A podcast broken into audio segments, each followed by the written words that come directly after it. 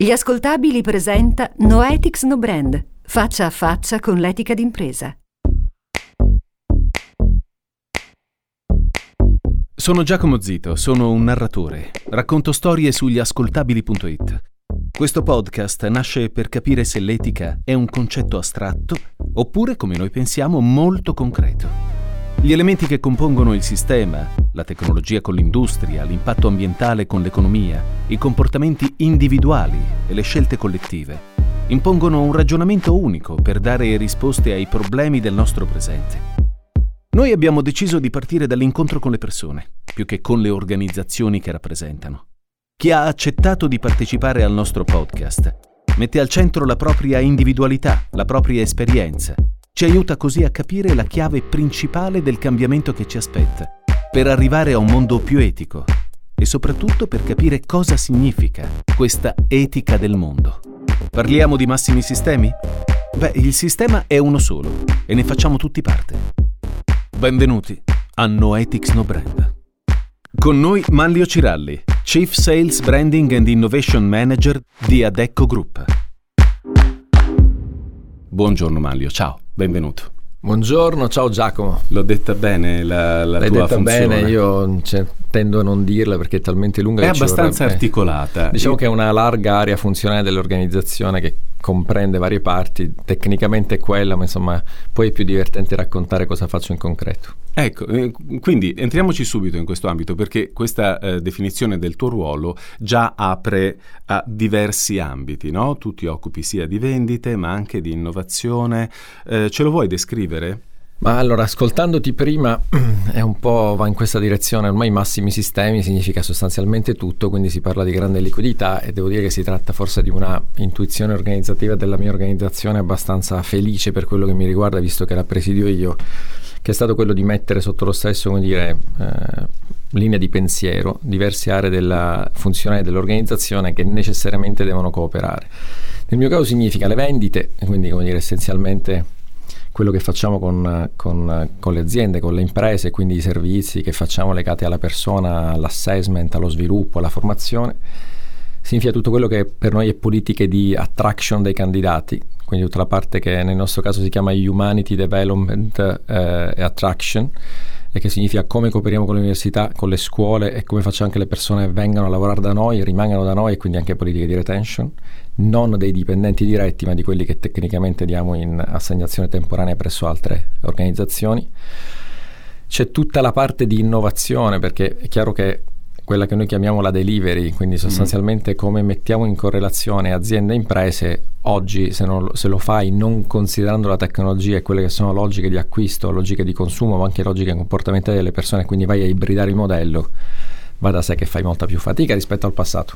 Tu già sei entrato in, in molti ambiti, già io voglio anticiparne uno in particolare, e cioè il fatto che tu occupandoti di vendite ti occupi di clienti, vai, entri in relazione con altre aziende, però c'è anche questa relazione che si ha con eh, i lavoratori, con eh, i futuri collaboratori delle aziende che sono Sì. vostri clienti. Quindi è, è un po' un unicum, mentre le aziende normali, diciamo, sono delle organizzazioni che si rivolgono a un mercato per vendere un prodotto o servizio.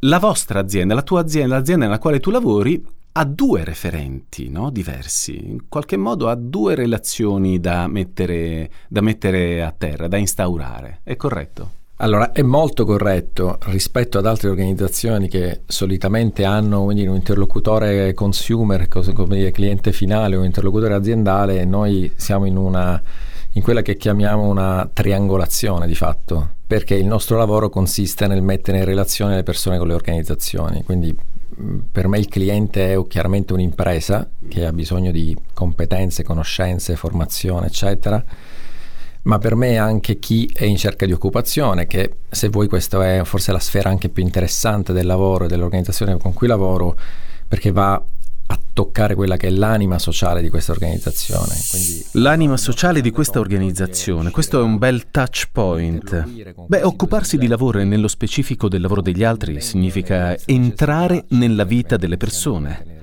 Esiste per Manlio Ciralli una definizione unica di lavoro? Se qualcuno mi chiede che cos'è il lavoro, io spesso dico il lavoro è lifestyle, perché il lavoro ti consente, come dicevi giustamente tu, di definire della progettualità e definire di quelli che sono dei passaggi di vita. E in funzione del lavoro che hai, in funzione di quanto lavoro hai, in funzione delle località con cui lavoro, di chi è il tuo datore di lavoro, la tua vita subisce delle trasformazioni importanti che ti consentono di avere delle accelerazioni, di avere dei rallentamenti. Non a caso, sempre di più, e tra l'altro con questo nuovo come dire, mondo del lavoro che si sta creando, e non parlo dell'Italia, ma a livello internazionale, il concetto di transizioni sta cambiando clamorosamente.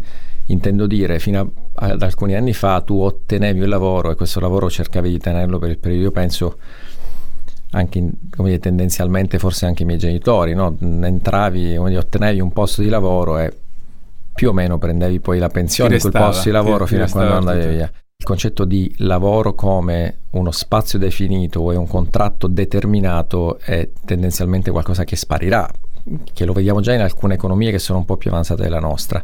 Quindi mi piace parlare di lavoro come stile di vita, ma è qualcosa sulla quale ognuno di noi può agire Ora, magari non è oggi dire, l'occasione, ma quando si parla di lavoro e si cerca di fare del terrorismo sul lavoro, la nostra contronarrazione tende a dire, sulla base di dati, di informazioni abbastanza certe, che il prossimo ventennio non sarà un ventennio dove mancherà il lavoro, è un ventennio dove ci saranno molte più opportunità di lavoro che di persone capaci di raccoglierle.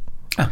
Dirla così cambia in maniera, in maniera eh certo. sensibile. Il lavoro non, non, c'è per chi non ha le capacità per raccoglierlo, quindi la conoscenza, quindi si parla di competenze, io ne voglio parlare sempre meno perché credo che la conoscenza faccia la differenza ma ci saranno sempre più opportunità di lavoro legate a, que- a queste grandi trasformazioni generali che pensa stiamo avendo. pensa che ti stavo facendo la, la, domanda proprio legata a questa evoluzione tecnologica, la, la, domandona classica, visto che si fa un gran parlare di, di eh, civiltà delle macchine, del fatto che oh, i robots stanno trasformando la nostra industria, eh, volevo farti la domanda un po' provocatoria, un po' tra il serio e il faceto, non è che rischiate di rimanere senza domanda da parte dei vostri clienti a causa di questa rivoluzione? La risposta forse me l'hai, me l'hai data, ma ti prego di articolarmela un, un pochettino meglio. Allora, io dico sempre che l'innovazione o ti trasformi o ti trasforma.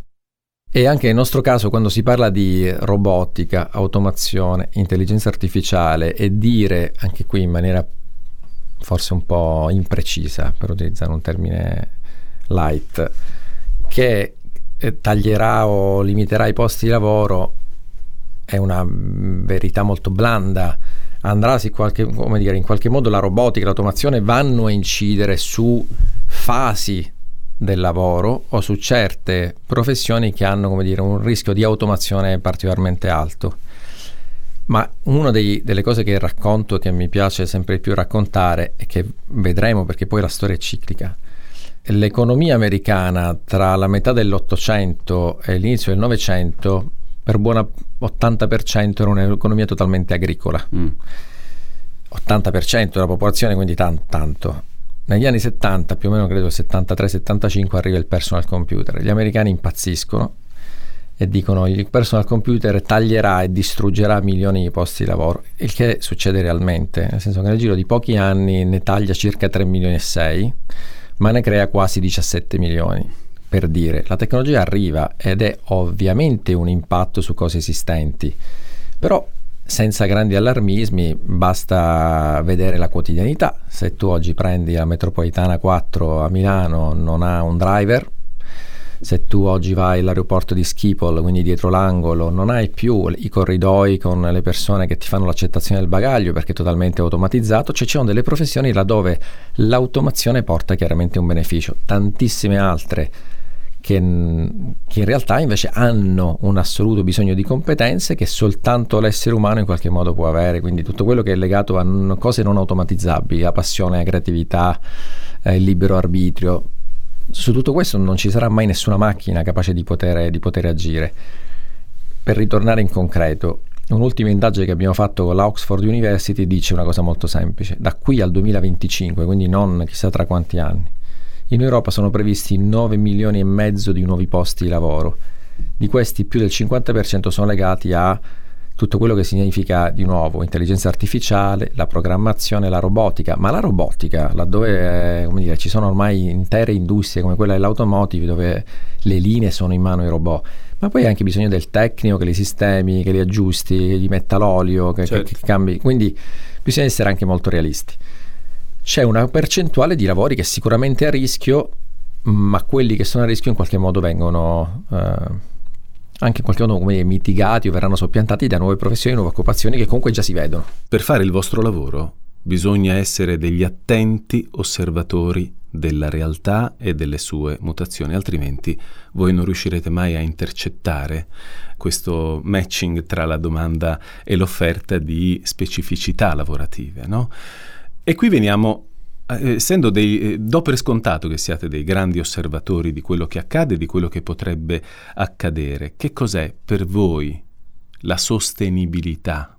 Se è un valore guida, se è un valore eh, sostenibilità significa eh, la capacità in qualche modo di sopravvivere nell'ambiente che ci è dato e nelle sue trasformazioni. Non stiamo parlando di, di ecologia, certo. ma stiamo parlando di un sistema che sta in piedi. Come vedi come persona, ma anche attraverso il tuo eh, ruolo professionale, la nostra società e il cammino che sta facendo eh, in termini di sostenibilità.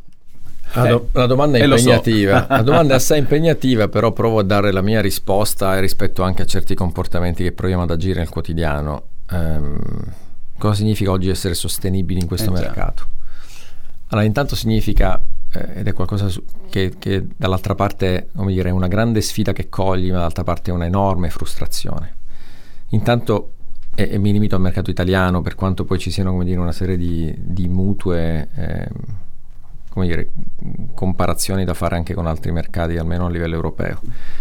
Però la cosa principale in questo paese oggi è sostenibilità significa fare l'orientamento alle persone indirizzare gli studenti a partire dalle scuole medie, eh, dalle scuole tecniche, dai licei rispetto a quello che è un percorso corretto di inserimento nel mercato del lavoro. Questo purtroppo non avviene, quindi un paese che vuole essere sostenibile deve esserlo inizialmente con, dire, sul piano lavorativo, deve cominciare ad esserlo sul piano dell'education. Quindi quando si parla di sostenibilità è che devi creare per quella che è la tua, la tua popolazione, che poi è principalmente il tuo asset per il futuro, devi dargli gli indirizzi corretti. Oggi la prima cosa che mi viene da dire, la scuola non ti dà questo tipo di indirizzo, l'università ancorché alcune università, ma insomma l'università molto poco, e per ritornare sul tuo punto, noi oggi investiamo tempo delle nostre persone nel fare orientamento nelle scuole. Negli ultimi due anni credo che abbiamo investito circa 185.000 ore attraverso le scuole, le università, aprendo le porte anche di quelli che sono i nostri uffici, gli spazi per dire alle persone quale percorso devono fare uh-huh. per poter entrare nel modo più fluido possibile all'interno del mercato del lavoro e ti trovi davanti a migliaia e migliaia di studenti totalmente spaesati rispetto al percorso che devono fare. Perché? Perché i consigli ancora arrivano dalla famiglia che è ferma su quelli che sono paradigmi ormai superati. Ma se i paradigmi sono superati, allora quale può essere il contributo che può dare Adecco, la realtà rappresentata qui da Manlio Ciralli? Il contributo che proviamo a dare è una osservazione che siamo capaci di fare su 70 paesi nel mondo quindi poter portare un benchmark costante e dire e raccontare quelle che sono le buone pratiche è una cosa che facciamo tendenzialmente in maniera molto abituale, poi dipende se l'interlocutore dall'altra parte è un interlocutore che ha desiderio e capacità di ascolto. Quello che proviamo a fare principalmente quando, dire, quando parliamo del mercato italiano è parlare di politiche attive del lavoro sono state fatte una serie di misure senza entrare nello specifico tema, una di queste, forse la più importante come dire, degli ultimi 18 mesi, è il reddito di cittadinanza, che intenzionalmente, quindi nelle intenzioni ha molto senso, nel senso è un'azione, una misura da paese civile, al netto come dire, di un sistema di regole che andrebbe come dire, ulteriormente migliorato, ma funziona se tu eh, a questo vai ad associare una serie di politiche attive del lavoro che mirano allo sviluppo delle persone, all'inclusione sociale di queste persone, all'inclusione lavorativa di queste persone, al mantenimento del percorso formativo temporale, come dire, durante l'intero arco di, di assegnazione di queste persone eh, nell'azienda in cui dovrebbero andare a lavorare. Se non fai quello rimane una misura fine a se stessa, ma destinata al di là dire, delle questioni politiche nelle quali non entriamo, ma destinata al fallimento, destinata dire, a, non essere, a, non essere, efficace, perché le persone lo vedono come un sussidio, quindi stai andando ad agire, questo è poco sostenibile, stai andando ad agire sull'attitudine o sulla componente attitudine più errata delle persone, che è quella di attendere un sussidio e non dover fare nulla in qualche modo per meritarselo, per far sì che termini più velocemente possibile, perché poi puoi avere una dignità diversa attraverso quello che è un percorso formativo, tendenzialmente un percorso lavorativo. Quindi se hai delle persone che sono formate, nelle posizioni corrette, l'azienda è più competitiva, può stare in un mercato sempre più globale e può in qualche modo, come dire, eccellere il lavoro per decreto o il lavoro per sussidio non lo consente. Okay. Manlio, eh, in un contesto come quello che stiamo vivendo di grande litigiosità sociale, com'è che Adecco interpreta la propria etica del business? Allora, parto da qui. Il bello di un'organizzazione come questa è che se tu atterri sulla landing page del sito internazionale, è una cosa che io amo dire, ma è soprattutto come dire, anche un senso di, di, di orgoglio, la mission di questa organizzazione è lo dico in inglese perché regge in inglese più che in italiano, è mm-hmm. Making the Future Work for Everyone che tendenzialmente significa che le persone devono avere un lavoro e questo lavoro deve essere a prova di futuro e le organizzazioni devono avere persone le competenze corrette. Quindi parte da quello che è subito dire, un primo assunto totalmente sociale. Detto quello, siamo un'azienda di profitto, mh, mm, per quanto ci freggiamo di avere delle straordinarie... Mh, eh, fondazioni ONG in giro per il mondo che si occupano di altre categorie di persone, quindi cerchiamo di avere anche un impatto da quel punto di vista, ma non è, fuori, è fuori, tema la, questo, questa parte qui. Come lo facciamo? Oggi chi ottiene tradizionalmente un lavoro con noi al netto di tutti gli altri brand, ma parlo di quello che è più conosciuto, quindi tendenzialmente la somministrazione o il lavoro temporaneo, eccetera, lo fa ottenendo un contratto regolare che viene regolarmente dire, retribuito e che prevede tutte quelle che sono le coperture assicurative previdenziali a cui una persona assunta dire, in maniera normale, stabile, mm-hmm. deve, deve in qualche modo tendere. E questo per noi è un impegno ovviamente a rispettare la legge, ma poi gli erogatori di questo impegno economico siamo noi. Cosa facciamo ancora? Facciamo una cosa secondo me straordinaria. Noi oggi di circa 45.000 persone che lavorano con noi ne abbiamo quasi 13.000 che sono assunte a tempo indeterminato con Adecco e che vengono periodicamente assegnate verso tre altre aziende che ovviamente hanno un contratto. Il contratto, è un contratto non, è, non è un contratto a tempo determinato, sono dei contratti che hanno una durata di sei mesi, un anno, due anni, eccetera. Ma queste persone quando terminano non vanno a casa, queste persone vengono reinserite in percorsi di formazione che vanno a rialimentare a migliorare le loro competenze per ritrovare e quindi per essere riallocati nel mercato del lavoro. Stavo per chiederti, penso sia una, una domanda che ti abbiano fatto in molti, un filino provocatoriamente, cosa porti a, a, ad Ecco di assumersi, visto che hai detto tu che li assumete a tempo indeterminato, no? sì. cosa porti ad Ecco ad assumersi questo onere, diciamo così, per alleviare poi un cliente che invece eh, uh, intraprende dei contratti di collaborazione con voi che, che hanno una durata? Allora, ci sono due elementi. Il primo, e, e ti rispondo dire, con un minimo tra dire, una, una risposta che è un po' filosofica ed è un po' strutturale facendo riferimento a quello che dicevo prima, domani ci saranno più opportunità di lavoro che persone capaci di prenderle. Quindi oggi avere delle sacche di competenza e delle persone che siano capaci di svolgere dei lavori, per noi che lo facciamo di mestiere è un asset. Quindi per noi va Quindi bene così. È un vantaggio. È un vantaggio. Eh, un, una, un, dire, una, cosa un po' più strutturale, ricordiamoci un, un, elemento chiave di questo paese. Questo è il paese dopo il Giappone più vecchio del mondo. Mm quindi dove le persone devono lavorare sempre di più, devono essere sempre più formate per stare al mondo e dove c'è un ricambio generazionale sempre più scadente. Qua facciamo pochi figli, ma insomma è un altro dato, 449.000 l'anno passato.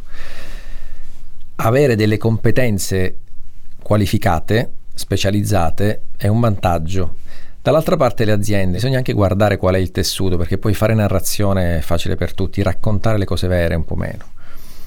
Le aziende, soprattutto quelle italiane, fanno parte di un tessuto di organizzazioni diciamo di media dimensione o di piccola dimensione che vivono spesso di export perché comunque mediamente siamo aziende che funzionano discretamente bene con l'export e che vivendo di commesse hanno bisogno di organici che io li chiamo fisarmonica, cioè devi, devi, avere delle persone che ti consentono di rispondere a certi tipi di fabbisogni produttivi, se parliamo di impresa come dire, industriale, ma che poi devono anche stare in piedi, quindi non puoi necessariamente avere degli organici che poi tieni fermi vedi se le, non hai bisogno. le stagionalità, vedi i picchi di richiesta di prodotto del mercato, cose di questo genere. Esattamente, quindi il tema legato alla flessibilità e avere delle persone che lavorano flessibilmente per essere organizzazioni in determinati periodi dell'anno è qualcosa che riguarda il mondo intero. Allora, noi cosa cerchiamo di fare? E, e poi ti do un dato che secondo me è determinante. A queste persone gli diamo quella stabilità che magari anche culturalmente e storicamente sembra che non venga data. Quando interrompono il loro contratto presso quell'azienda vengono reinseriti in un virtuosissimo percorso formativo che gli consente di nuovo di rientrare nel mercato del lavoro. Il dato fondamentale è faccio un po' il link con le famose politiche attive di prima. Qual è? Eh, noi abbiamo cominciato a fare questo mh, in dicembre 2015. Mm-hmm. Era ancora il famoso Jobs Act. Dicembre 2015 abbiamo avuto dei picchi, siamo arrivati ad avere 10, poi 12, ora siamo quasi a 13.000. Anche dei picchi in basso siamo arrivati a 3.000. Perché?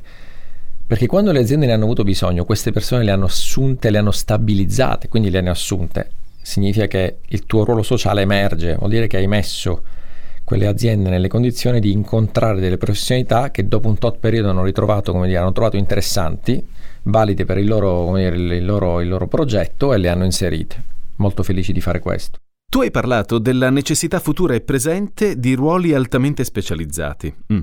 È anche vero che chi arriva al vertice del percorso di formazione, intendo dire la laurea e non solo la triennale, anche la magistrale, non viene preso in considerazione dal mercato del lavoro perché ci vuole maggiore qualificazione, ci vogliono i master, eh, ci vogliono delle competenze in più. Secondo te esiste un problema dell'università oggi? E l'ascensore sociale, quello che viene chiamato l'ascensore sociale, risulta bloccato, mm, considerato che un master costa diverse decine di migliaia di euro? Allora, partiamo dal fatto che in Italia laureamo 18 persone su 100 po' pochine. È un po' pochine. Che le donne sono più brave degli uomini. Questo è un dato di fatto. E non c'è niente da fare. Il paradosso qual è? Che sono quelle che impieghiamo meno. Quindi c'è un sottoutilizzo incredibile che vale diversi miliardi di PIL. C'è un sottoutilizzo intanto del capitale umano femminile perché ritorniamo un po' a quello, a, come dire, nuovo al, sistema, al grande sistema, perché fin quando tu non definisci anche politiche della famiglia adeguate, le donne che riescono a entrare nel mercato del lavoro poi ne vengono sbattute fuori perché nel momento in cui decidono di fare una famiglia, formare una famiglia, creare una famiglia, avere dei figli, il sistema in qualche modo le come fa, come dire, fa rejected. E quindi questo è, un, è un, questo è un problema strutturale sul quale dovremmo riflettere. Quando li laureamo, questi 18 su 100, 20 su 100, insomma mi sbaglio di poco, eh, sono questi più o meno i valori, lì laureamo in discipline che in questo momento sono totalmente out of scope, cioè non li laureamo in quelle che sono le discipline che vengono in questo momento dire, particolarmente richieste per il tipo di mondo che si sta creando. Quindi se continuiamo a creare plotoni di laureati in giurisprudenza eh, su professioni tradizionali diventa molto complicato, per quanto questo do anche un esempio, così come dire, rincorriamo anche qualcuno. Oggi un laureato di giurisprudenza che pensa di fare l'avvocato, che non riesce più a fare perché sappiamo bene qual è l'equazione, ce ne sono più a Roma di tutta la Francia. Detto quello, forse con un percorso, ma di nuovo parliamo di formazione adeguato, per esempio in GDPR, per esempio su quelle che sono tutte le tematiche legate a, alla privacy, può diventare un ottimo DPO in azienda, quindi un data protection officer, quindi forse è la migliore laurea. Quindi vedi come il mondo della GDPR o della, della cyber security può in qualche modo aprirsi anche a qualcuno che ha delle lauree tradizionali. C'è un tema oggi di contemporaneità tra quelli che sono i percorsi di studi e quello che è il mercato del lavoro. Se l'università Bicocca, la cito perché è un dato che conosco, riesce a laureare circa 80 persone in statistica l'anno, parlo di magistrale, quindi 5 anni, ma al terzo anno già questi signori qui hanno praticamente sul piatto 4-5 offerte di lavoro, c'è un problema.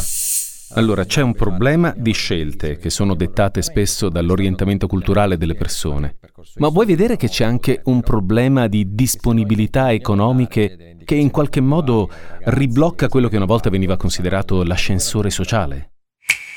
Negli ultimi dieci anni secondo me è cambiato tanto cosa. Per esempio se pensavo a, a, a, un, a un, MBA, un MBA tra il 2005 e il 2010 nel 60-70% dei casi veniva pagato da un'organizzazione che decideva di fare un investimento su un suo potenziale manager o un alto potenziale e decideva di investire svariati quattrini su questo. Se tu oggi chiedi a qualsiasi business school quotata italiana, lombarda, veneta, laziale, qual è il, oggi il, lo shift, credo che si sia totalmente ribaltato, cioè 60-65 sono privati, uh-huh. e 30, 35, 40 sono aziendali. Quindi perché, sono i privati che se lo pagano? Perché sono persone che magari sono arrivate a un periodo lavorativo per il quale eh, hanno un po' esaurito quello che è il set di competenze o hanno bisogno di fare, come dire, eh, un career shift e decidono di investire soldi che altrimenti avrebbero investito in altro. Un altro tema è legato al fatto che l'Italia tendenzialmente, le famiglie italiane, mettono da parte i loro risparmi per consentire ai figli di comprare un appartamento se guardi adesso cosa sta succedendo, mettono da parte i loro risparmi per consentire ai figli di fare formazione. Che non è molto diverso da quello che accade in altri paesi, solo che noi ci stiamo arrivando con un certo tipo di ritardo. La risposta alla tua domanda è per certi versi sì, è chiaro che chi ha più disponibilità e più mezzi economici può oggi attingere a un tipo di, di, di formazione non soltanto nazionale, ma spesso come dire extraconfine di, di grandissima qualità, per cui per quanto senza di nuovo fare dei nomi e cognomi, ma insomma c'è stato anche un proliferare ultimamente di, anche di licei mm-hmm. legati a quella che è la, la, la, digital business transformation che so che hanno code di attesa di un anno, due anni, tre anni con eh, costi e con rette annuali che stanno abbondantemente sopra i 12-13 mila euro quindi è chiaro che c'è una polarizzazione di chi ha certo tipo di spending che, che decide di mettere in formazione ma su questo secondo me non è neanche molto distante da il sistema americano funziona così mm-hmm. Oh, con la differenza che forse dovresti lavorare molto meglio sui virtuosismi e quindi come si fa spesso in America significa io ti finanzio quello che è il tuo percorso che tu mi ritornerai indietro regolarmente nel momento in cui cominci a lavorare. Ecco, forse noi su questo ancora lo shift non l'abbiamo mai fatto. Si chiama il famoso prestito d'onore, no? Esattamente. Sì. Oggi una remunerazione di accesso, una prima remunerazione, eh, diciamo che difficilmente permette a un uh, giovane lavoratore di in qualche modo vivere in autonomia se non supportato dalla famiglia eh, per quelli che sono i bisogni primari, la casa, eh, magari il cibo. No? Mm, penso che sia un dato abbastanza indiscutibile. È un problema italiano secondo te? Allora è un, è un problema um, italiano perché noi abbiamo salari un po' più bassi degli altri, quindi questo sì, però è pur vero che noi abbiamo una produttività che è minore rispetto agli altri, quindi bisogna anche essere onesti quando si fa questo tipo di distinguo. Spesso si dice che un operaio italiano guadagna 23-25 mila euro e il suo equivalente tedesco ne guadagna 28-30. Sì, andiamo a vedere quali sono i livelli di produttività, eh, stiamo parlando di livelli di produttività ben superiori sul fatto che non si riesca a vivere, anche lì dobbiamo fare un distinguo. Questo è un paese piccolo ma spaccato in due.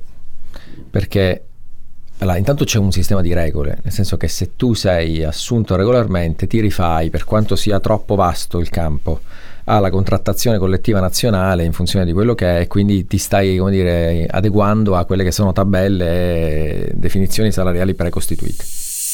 Ok, Manlio Ciralli ci sta dicendo che se decidi di incasellarti in un ruolo professionale standardizzato è difficile che la tua paga, che il tuo livello di retribuzione possa crescere. È chiaro che tu parti contrattualmente da quello che è uno, un, un punto di partenza, ma quello che ho fatto io l'anno scorso con l'Università Bicocca è stato quello di anche lì cambiare un po' il paradigma, perché il CV non lo legge più nessuno. Le aziende vogliono vedere le competenze e le competenze hanno un prezzo, perché se tu sai fare determinate cose vieni pagato di più. Allora, sembra un po' cinico come ragionamento, però il messaggio da passare a chi ascolterà è sei abbastanza artefice del tuo destino e sei abbastanza artefice del tipo di competenze che vuoi mettere nel tuo zainetto. Se il tuo zainetto ha competenze, più, di, più sono distintive le tue competenze, più il tuo salario cambia, cambierà. Le competenze quando ci sono vengono pagate e non c'è contratto collettivo nazionale che tenga, non c'è nessun tipo di... non esiste. Fa eh, parte della, della, della legge del, del, mercato, diciamo, no? Di, eh, sei, se, se, sei come dire, un, un, professionista perché domini quella tua competenza, ma adesso non parlo necessariamente di chi ha fatto, ora ti faccio un esempio invece molto più concreto. Se oggi tu sei un saldatore a filo, un saldatore a filo, quindi non stiamo parlando di uno che necessariamente ha dovuto fare la laurea o il diploma postgraduate, eccetera, è una persona che ha una grandissima specialità, può guadagnare anche 4.000 euro netti al mese. Mm-hmm. Trovateli. Non ci sono. Non ci sono. Qualche settimana fa il, l'amministratore delegato di Finmeccanica dice sto cercando 6.000 persone, non le trovo. Perché sono persone che devono avere delle specializzazioni. Qui ritorniamo all'inizio della nostra conversazione. Le opportunità sono lì, vanno lette, non tutti ahimè sono capaci di leggerle, quindi hai bisogno di qualcuno che ti aiuti a leggerle, tecnicamente anche chi sta al governo, e di dare degli indirizzi, come dei fasci di luce per indirizzare le persone.